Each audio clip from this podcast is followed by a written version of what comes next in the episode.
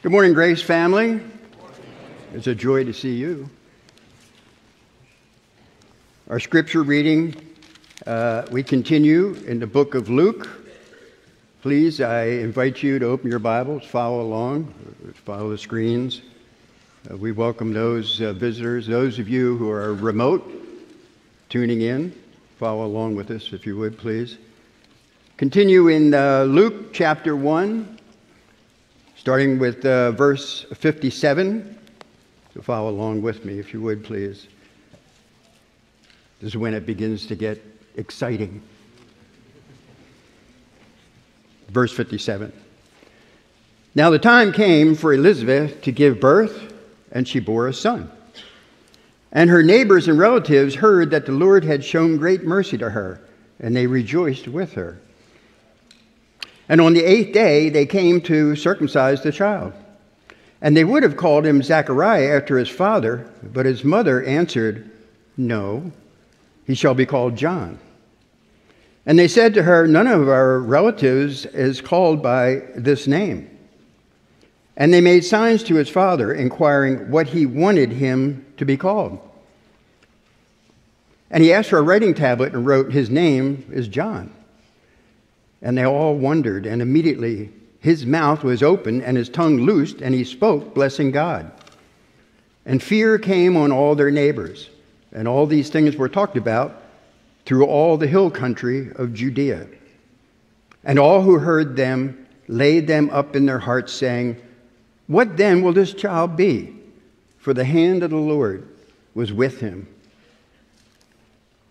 And his father, Zechariah, was filled with the Holy Spirit and prophesied, saying, Blessed be the Lord God of Israel, for he has visited and redeemed his people and raised up a horn of salvation for us in the house of his servant David, as he spoke by the mouth of his holy prophets from old, that we should be saved from our enemies and from the hand of all who hate us, to show the mercy promised to our fathers and to remember his holy covenant, the oath that he swore to our father Abraham to grant us that we, being delivered from the hand of our enemies, might serve him without fear, in holiness and righteousness before him all our days. And you, child, will be called the prophet of the Most High.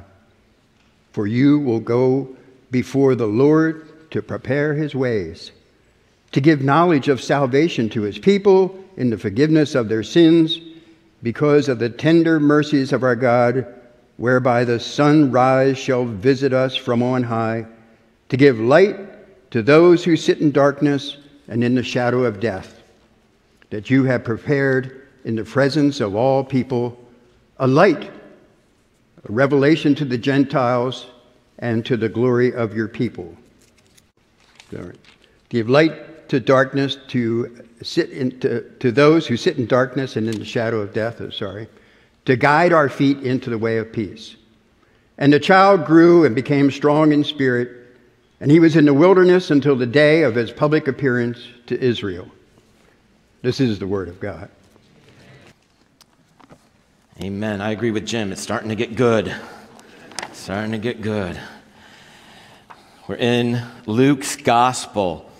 Not just for Advent season, we're going to be in Luke's gospel for a, for a while. We're going to make our way through this entire book. I hope we're starting to get excited about that. It's, it's a historic account, as we learned. Luke set out to write an orderly account of Jesus from eyewitnesses, something that we can read and say, okay, let me wrestle with this. If it's true, let me wrestle with the truthfulness of it. Let me start out this morning by asking you a question Have you ever been saved? And I don't mean spiritually. I mean, have you ever had your life saved? How many of you have ever, like, you were gonna die and somebody saved your life? Yeah, a lot of us. I, have never told this story publicly, and I'm about to tell it. Um, this happened about, I don't know, 12 years ago. we were all the pastors and back then deacons were at a meeting over at Gyra Place, sitting at long tables. It was uh, a meeting, you know, a typical typical leadership meeting, and somebody had put out little snacks on the tables, candies and whatnots, and um, on the table was a little pack of Sour Patch Kids. Do you know these little demons? yeah. Yeah. If I ever find out who put those Sour Patch Kids on that table so help me. Um, so I decided I like Sour Patch Kids. I'll have a Sour Patch Kid. And I opened it up and I was eating my Sour Patch Kids, and something went tragically wrong. Somehow one of those Sour Patch Kids went down the wrong pipe, and I found myself unable to breathe. So I'm sitting there in the meeting, and I'm wondering, you know, like, do I interrupt the meeting? no, no, I'm kidding. No, I, I, so by the grace of God, Sitting right next to me, I was on the corner, right next to me was Pastor Jamie. I am thankful that it was not one of the other pastors because I'm not so sure they would have saved me. I'm just saying. I'm just saying. I'm kidding. I'm sure any of them would lay down their life for me. So I look at Jamie. I'm like, I can't breathe. Except nothing came out. I can't breathe. I immediately stand up. I'm in panic mode. I stand up and Jamie jumps into action, Heimlichs me, Sour Patch Kid. and I am here to tell the tale. Yes. I was saved. I was saved. Now, maybe you have a story like that in your life. Maybe it's way more dramatic or harrowing than that story is. Today, we're going to talk about salvation knowledge of salvation. Zechariah will use this word twice in his song, the word salvation. Do you, we Christians love the word salvation. It's one of our favorite words. we talk about being saved. We'll ask, when were you saved? Tell me about your salvation. We'll, we'll ask people, do you want to be saved? And so it's important that we understand this word. What does it mean? And I'm, I'm here to tell you it means exactly what you think it means. There's not some cryptic Greek meaning to it. Um, salvation means that you are in danger and you need to be rescued. That's what it means. It means the same thing we think it means today.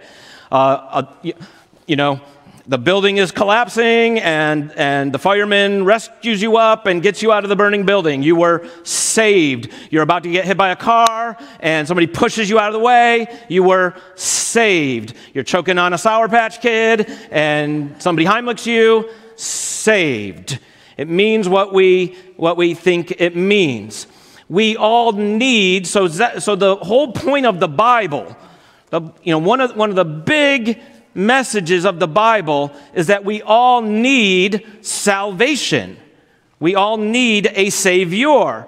And in reality, we all have a Savior. We all have something that we're counting on, or someone that we're counting on to save us, to rescue us. Maybe it's a God, maybe it's a deity, maybe not. Maybe it's another person, or maybe it's a situation, or maybe it's most likely, it, maybe it's yourself. I will save myself.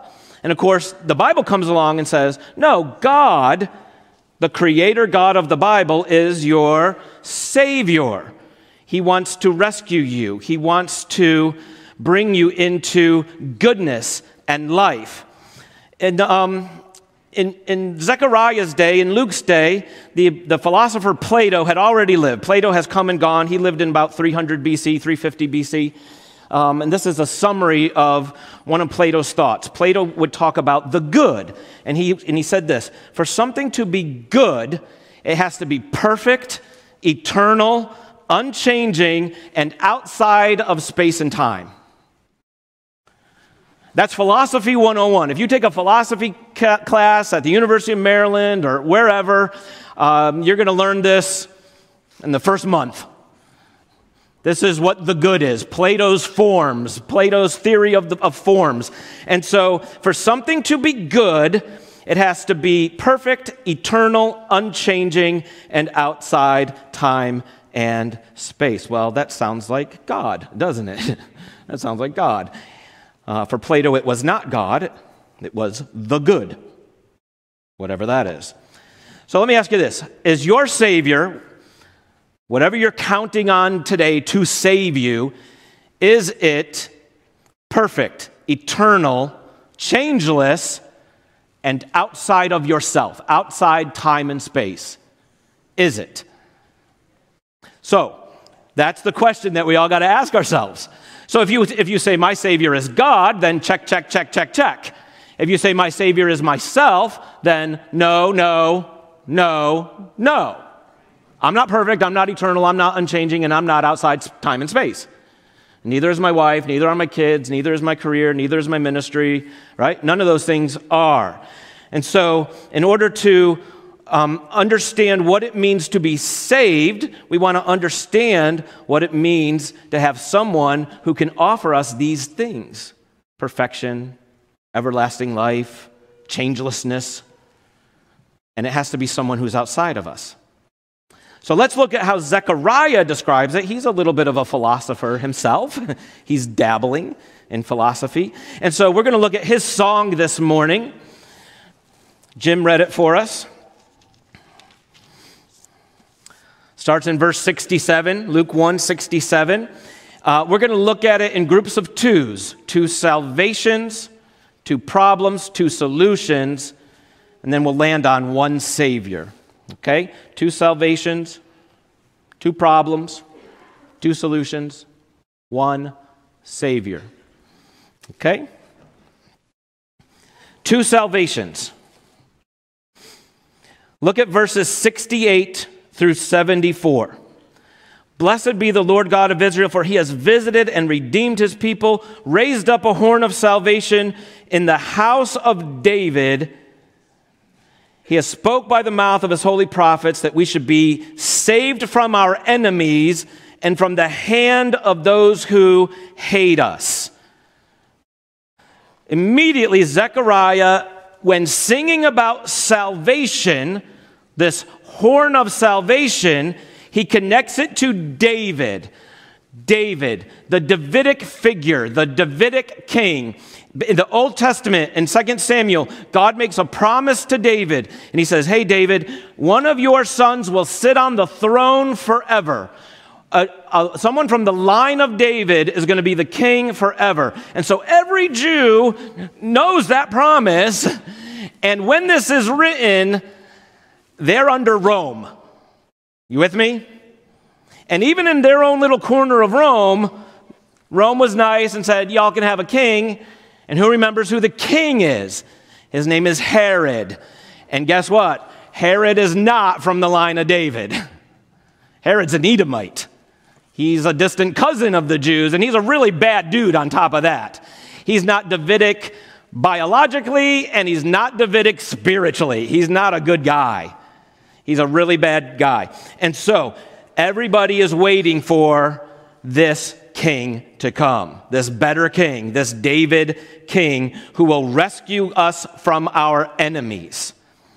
And then Zechariah jumps into, he, jump, he takes us back to Abraham, verse 72, to show mercy, the mercy promised to our fathers to remember his holy covenant, the oath he swore to our father Abraham. Well, what, what oath did God swear to Abraham? Well, land, a promised land. Okay, so far we're 0 for 2. God made a promise that there's going to be a David king. There's not a David king. God made a promise that we're going to have the promised land forever. Rome's got our land. We pay taxes on the land that God promised to us. And so, God, you're striking out here. One more strike, and can we trust you? And then he takes us to the Exodus. Zechariah takes us to the Exodus, verse 73, verse 74, 74, that we, being delivered from the hand of our enemies, might serve him without fear. Okay, Exodus students, we just went through Exodus here for a year and a half. That's, that's the Exodus summarized into one verse. He brought us out from our enemies so that we would serve him without fear. In the book of Exodus, they come out of Egypt and they serve God at Mount Sinai. Okay, so now Zechariah is grabbing all these most important parts of their history and he's saying, This is what we want. This is the pattern we want. God, you have a pattern of us being in bondage. Egypt, we're in bondage. You rescue us. Babylon, Babylon, we're in bondage. You rescue us. Rome, we're in bondage. You rescue us. Okay. And and of course, it's going to come in some physical, earthly way. At least that's what everybody assumes. And likely you can relate to all of this. Who amongst us doesn't want some sort of earthly, physical, situational, circumstantial change to our lives?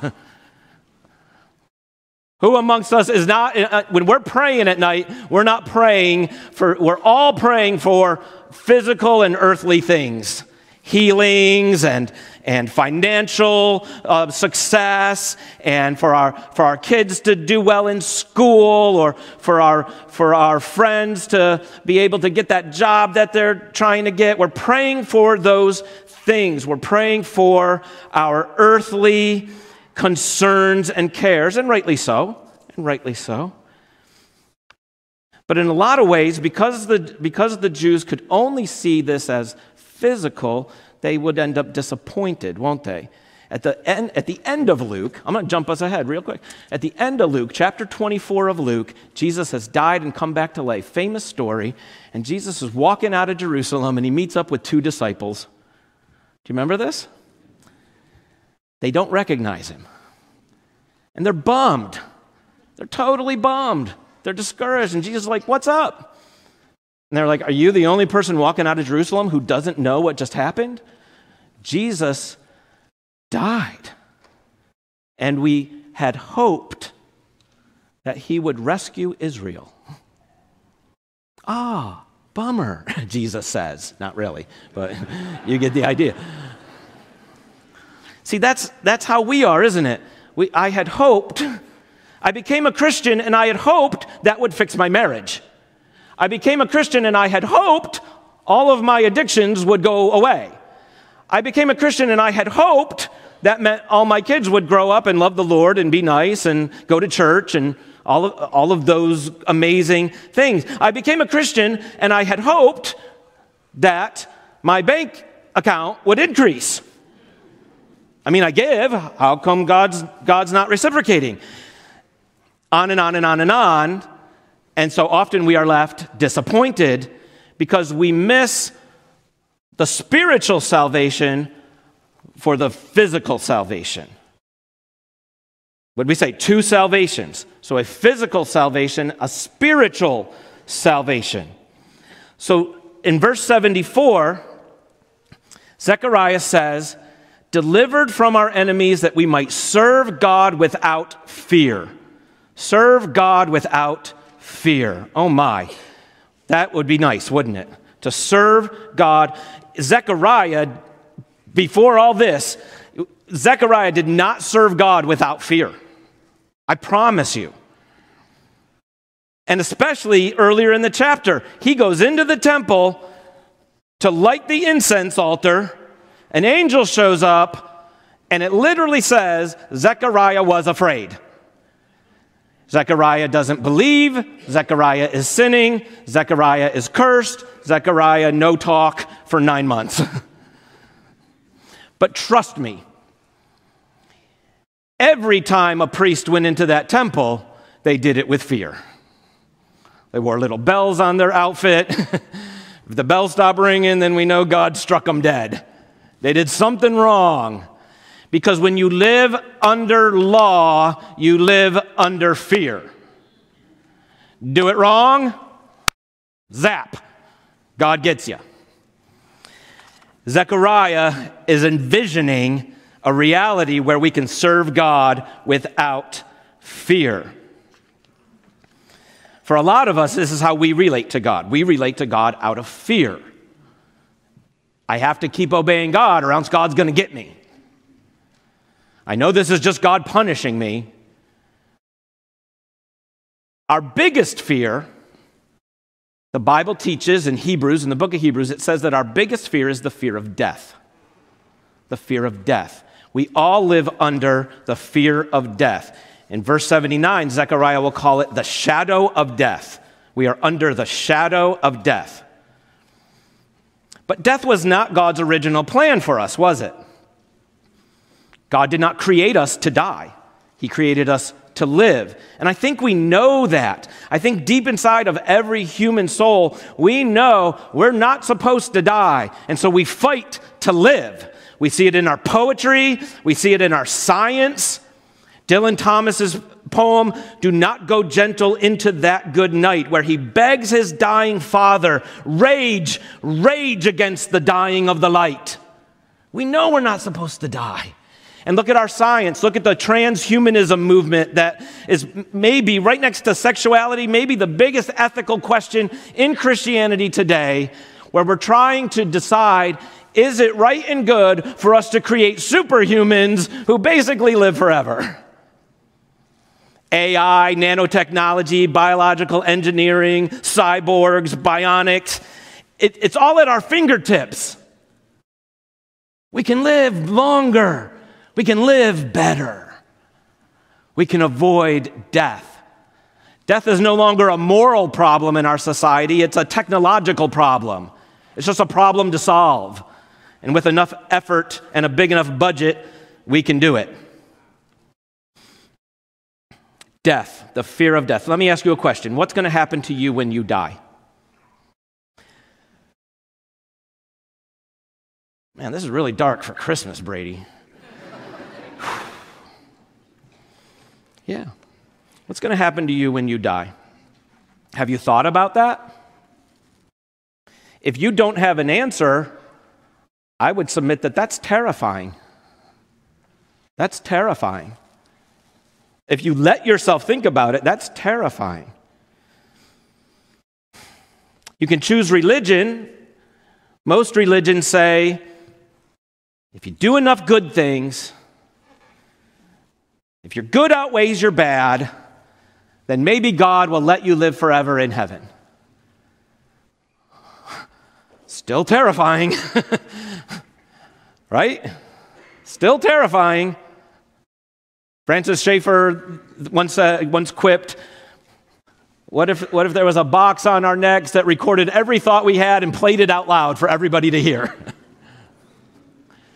Do you still think you'd go to heaven? I don't think so. Young people, you might, you might go off to college, university, and be confronted with nihilism. There is no afterlife. Everything's meaningless. There's no absolutes. And that's good. Now you can live in the moment. There's nothing to worry about. Life has no meaning, and that's okay. Create your own meaning. Well, obviously, Plato's gone out the window. if there's no meaning, there's no nothing eternal or perfect or changeless or beyond space and time. There's no absolute truths, just nature. But, what, but then why do anything? You do you. That's the creed of the nihilist. Just do what makes you happy. There's a clothing store, their Christmas ad this year. Um, the, you know, the tagline was, Do only what you love this Christmas. Really?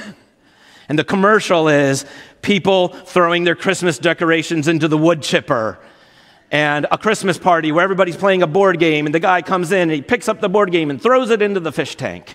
I don't like playing games. I'm only going to do what I love. Well, what if I love something different than what you love? Who decides? Who gets to decide? What if I love killing all the Jews in Germany in 1938? Is that wrong? Or is that right because it's what I love? You see the problems? I hope you can see the problems. In Luke's day, Stoic philosophy was a big deal. The Stoics said, You don't have to fear death because if you just live an honorable life, everything you do will live on after you die. Today we call that leave a legacy. Leave a legacy so that after I die, everybody will remember what a great guy I was. And they'll all the, you know, when Brady dies, if Jamie had let me die on that fateful Sour Patch day, I'm sure all of you would have come to the funeral and would have lined up around the building to say nice things about me. Right? Somebody say amen. Somebody? Some, some, does any, can I get one name? Joy? Can I get an amen?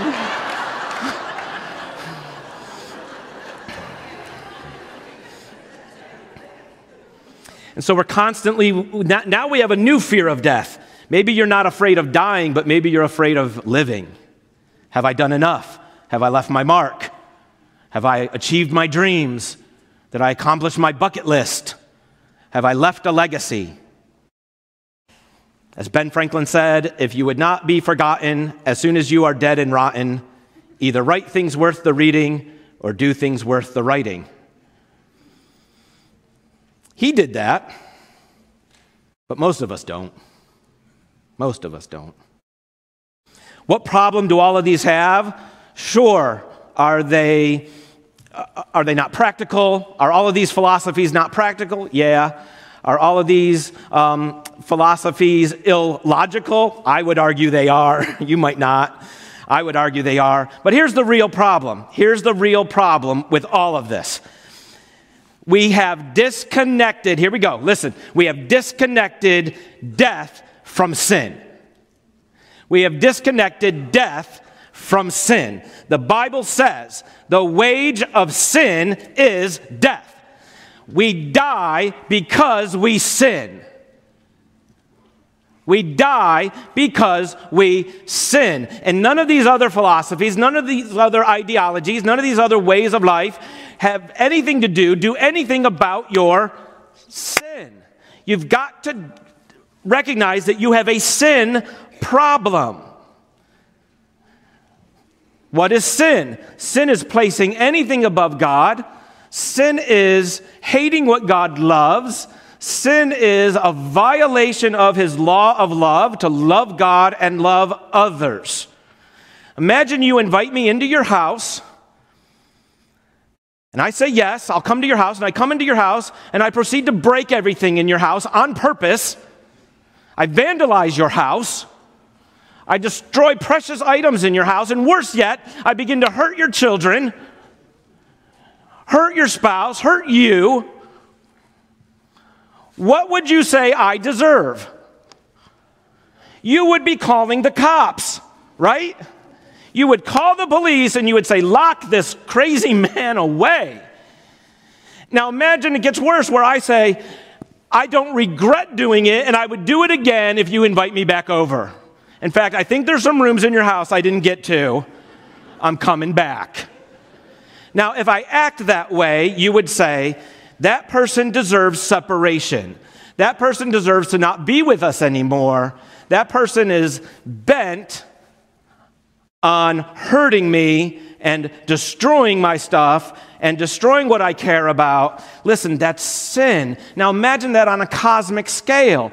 God has invited you to live in His creation, his house, and what do we do as humanity? And you are you you too. Don't think, "Oh, not me." No, we destroy his stuff. We are careless with each other's hearts.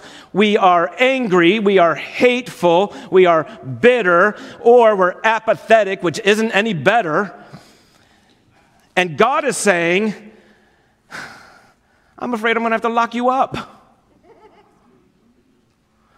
Guys, that's called, that's called death and that's called hell. Death is separation from God, and hell is the prison that you have to sit in. Why? Because you won't repent and you won't do better and you're not sorry. And if you die that way, then you will live separated from God. Why? Because the wages of sin is death.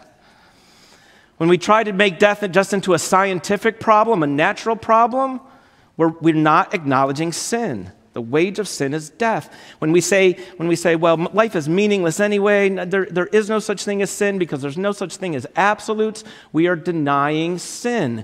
But the wage, it still holds that the wage of sin is death. When we think we can be good enough, that our good can outweigh our bad, and we can earn our way into God, and we can earn our way back into His good graces, that denies sin, our sinfulness. The wage of sin is death.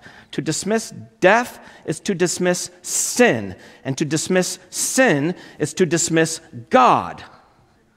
We owe a debt to God. That's what sin is. Sin is a debt. Forgive us our debts as we forgive our debtors. But some of you learned it this way forgive us our transgressions as we forgive those who transgress against us. Why are they so different? Because that's not different.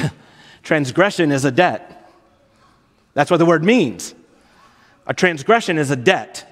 You, in your natural state, owe God.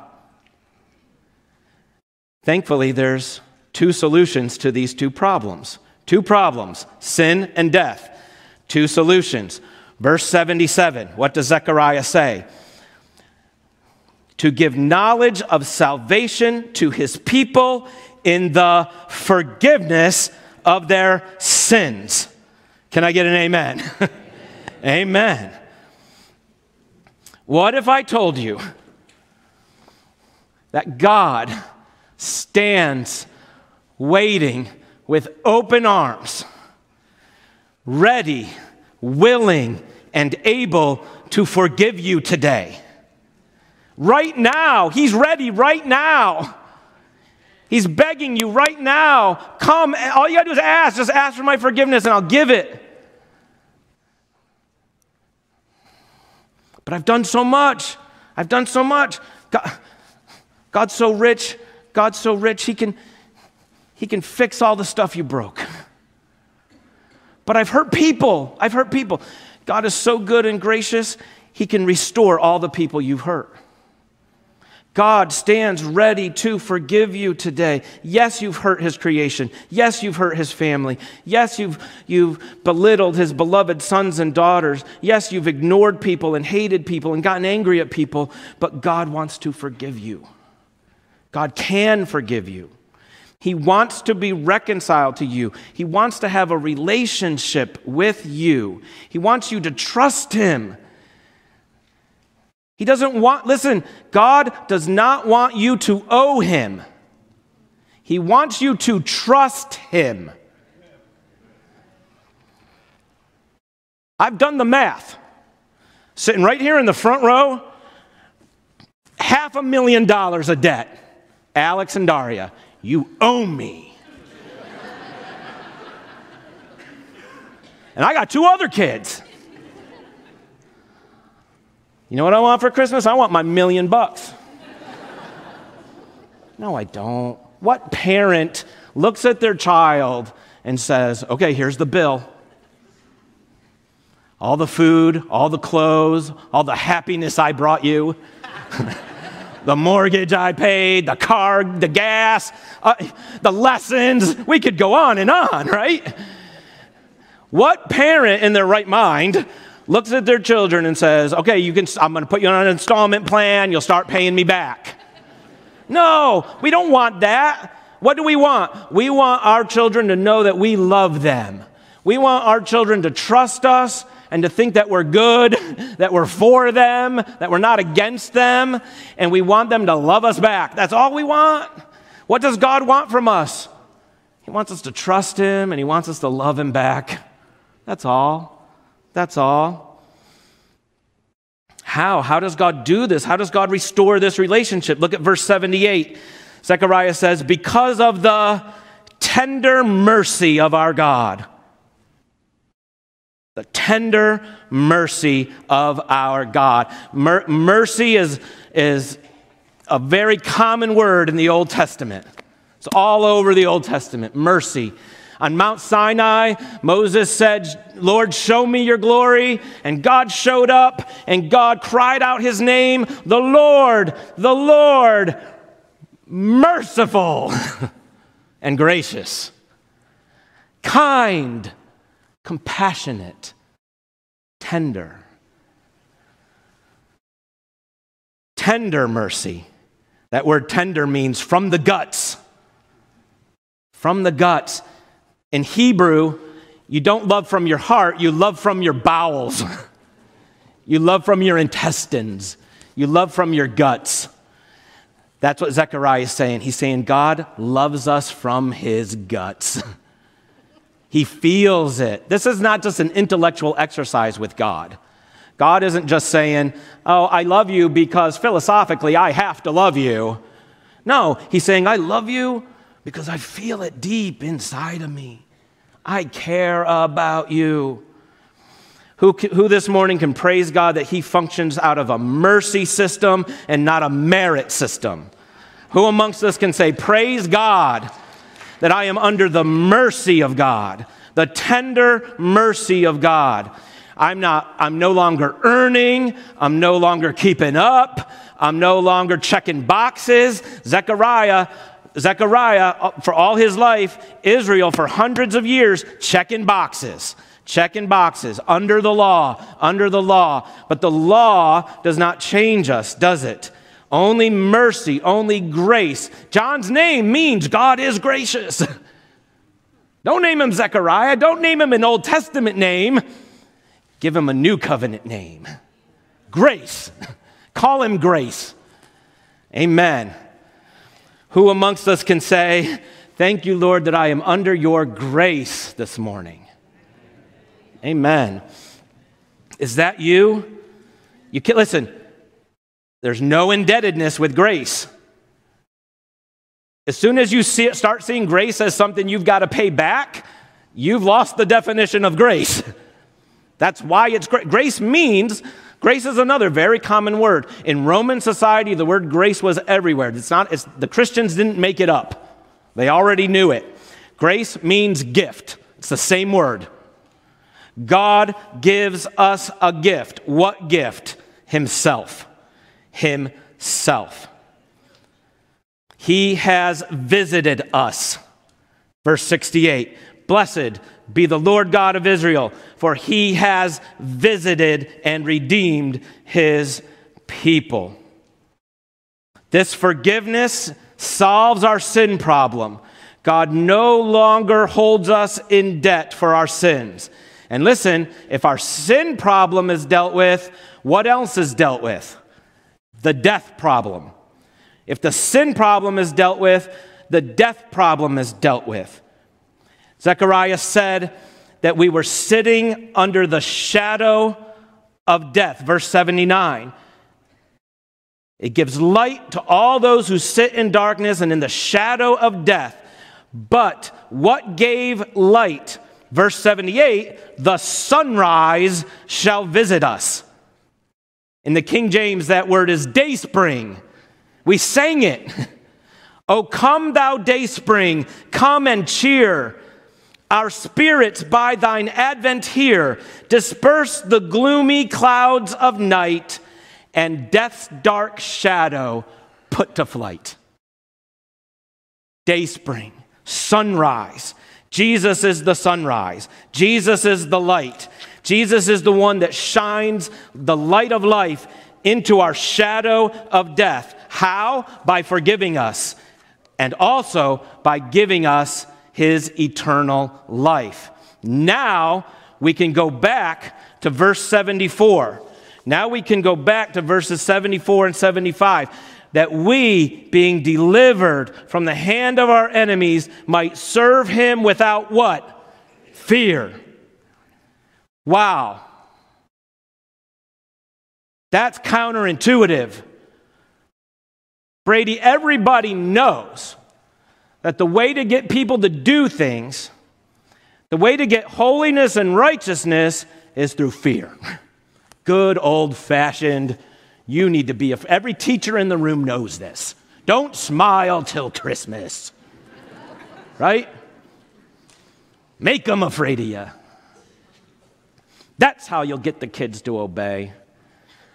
Every manager in here knows this. How do you get your employees to do what you want? You make them afraid. Every coach knows. How do you get the best out of an athlete? You terrorize them. Music teachers, you're the worst. Sorry, Danny Beth. Do it again. Do it again. Do it again. It's not quite right. Fear. Fear is what changes lives. Fear is what produces whole. And, and we're laughing, right? I'm making jokes. But look, a lot of us are living that way, aren't we, with God? We think that that's how God is functioning with us. Be very afraid. Titus 2:11. Do I have it on here? Titus 2:11. Paul says this, "For the grace of God has appeared, training us to renounce ungodliness and worldly passions." Isn't that a fascinating sentence? What it doesn't say, "For the law of God has appeared." Training us. It doesn't say, for the fear of God has appeared. What does it say? The grace of God has appeared. And has appeared is Jesus. How does grace appear? How does grace materialize? How does it stand in front of us? In Christ. In Christ. Look, it takes mercy and grace to change a heart, doesn't it?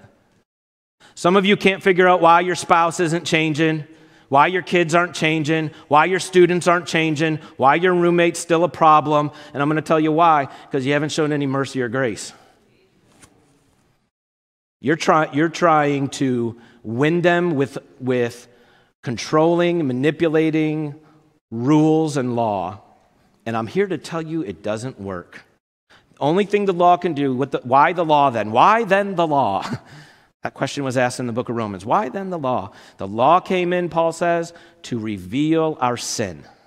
That's what the law can do. The law can reveal sin. Rules reveal that we're bad, but rules can't make us good. Grace makes us good. Why? How? What's the dynamic? What's the psychology? Because when I know that God loves me no matter what, that God has forgiven all of my sins, all of my iniquities, all of my trespasses, when I know that God's grace is a never ending flood, when I know that God is for me no matter what I do, no matter how deep my failures, when I know that about my God, I will begin to trust that God. And after I begin to trust that God, then I will start to love that God. And once I start to love that God, I'll start to obey that God. That's how it works. That's how it works. Have you experienced that in your life? Have you received the gift of grace? Finally, one Savior. Two salvations, two problems, two solutions, one Savior. His name is Jesus. Do you remember what Plato said? Plato said, perfect, eternal, changeless, outside time and space. Do you know what that means? It means it's not physical, it can't be touched. Plato said, the Greek said, you know where you find this good? You find it in the Logos. And then John came along, and John wrote this In the beginning was the Logos, and the Logos was with God, and the Logos was God. So far, Plato's fine.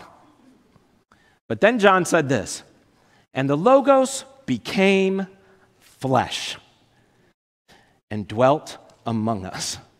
The good became flesh. It entered time and space. He entered time and space. You see, Jesus bursts it all open because Jesus says, I'm all those things, Plato. I'm, I'm perfect. I'm eternal. I'm changeless. But guess what else I am? I'm so loving that's what Plato didn't have. He didn't have love. I'm so loving that I will enter into time and space to rescue humanity. Jesus has to be the only Savior. He has to be. Why? Because He's God and He's a person. That's what this whole story is about. Next week, come back next week. Jesus will be born as a person, as a human. Jesus has to be God because only God can give us those things perfection, eternality, changelessness. And that's why, that's why Zechariah says that John will be the prophet of the Most High. Isaiah 40 says that John the Baptist will prepare the way for the Lord. God sent God. God, uh, Jesus also has to be a person, though. Jesus also has to be a person. Here's why because only another person can pay the debts of humanity. Only another person can stand in place of humanity. And that's what Jesus did on the cross, isn't it? On the cross, every debt you owe God, every transgression against God of all of us and of all humanity through all of time and space, Jesus took all of that guilt, all of that condemnation, all of that debt upon himself, and he died with it. And he experienced death and hell and separation from God. He went to that prison that I talked about. But did he stay there? No, because God vindicated him because God knew that actually Jesus had lived a perfect life.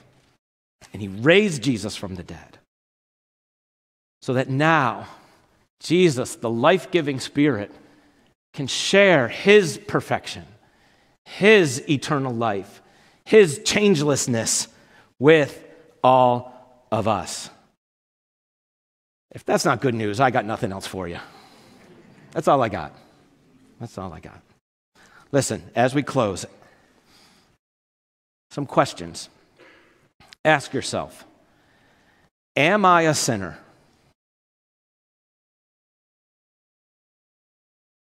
Am I a sinner? Shouldn't be hard to answer. Okay, question two. Is is my sin, are my failures a debt that I owe to God? Are my failures a debt that I owe to God? Are they a debt that you can pay on your own? Has God paid that debt for you? Walk through those questions. Am I a sinner? Is my sin a debt? Could I ever pay that debt? Did God pay it for me? If your answer to that last question is, yeah, I, Brady, I think I believe that. I think I believe that I, in my natural state, I owe God because of my sin, but I think I believe, I believe that God paid that for me. I want to receive that gift. I want to receive that forgiveness, that cleansing, that erasure of all that I've ever done. If that's you this morning, you know, usually, you know, we're about to do communion. Usually we put this prayer up on the screen. This is a prayer you can pray. Let's, let's all bow. Let's pray. Let's think about this prayer as I read it out loud. It says, Lord Jesus Christ, I admit I am more broken and sinful than I ever imagined.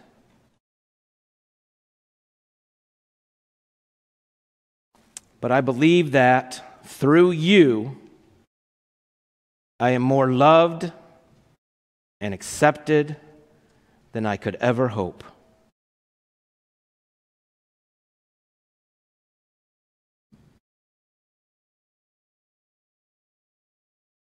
Contemplate those words. Think about these words. I'm more broken and sinful than I imagined, but through you, I am more loved and accepted than I could ever hope. Thank you for paying my sin debt. I thank you for paying my sin debt, bearing my punishment, and offering forgiveness. I turn from my sin and receive you by faith as Savior. The prayer's not magic, it has to come from the heart, It has to be something that you can say, Yes, I believe this. I trust in this. I trust in what this is saying. If I had to stand in front of God and give an accounting for my sin, if I had to stand in front of God and He says, You owe me an infinite debt, what are you going to do about it? What will your answer be? My answer is going to be Jesus paid my debt. Jesus paid my debt. Thank you, Jesus. Thank you, Jesus. Amen. Amen. Let's take out the elements for communion. As the musicians play, I know most of us sitting here this morning would say, Yep, I, Brady, I have received the forgiveness of God. I am under His grace. Praise God. But I know if you're, if you're a Christian like me, I know that a lot of times you know that intellectually, but you don't always feel it. You're not always feeling like God is forgiving me. God is actively applying forgiveness to my life. And so, as the musicians play, let's just contemplate this verse from Zechariah's prayer knowledge of salvation in the forgiveness of our sins. Sometimes when we take communion, right, rightly so, sometimes when we take communion, we'll say, Search your heart, look for the sins. Yep, do that. but don't stop there. Don't stop there. Apply the forgiveness of God to your heart. Okay? As the musicians play, just apply that forgiveness to your heart.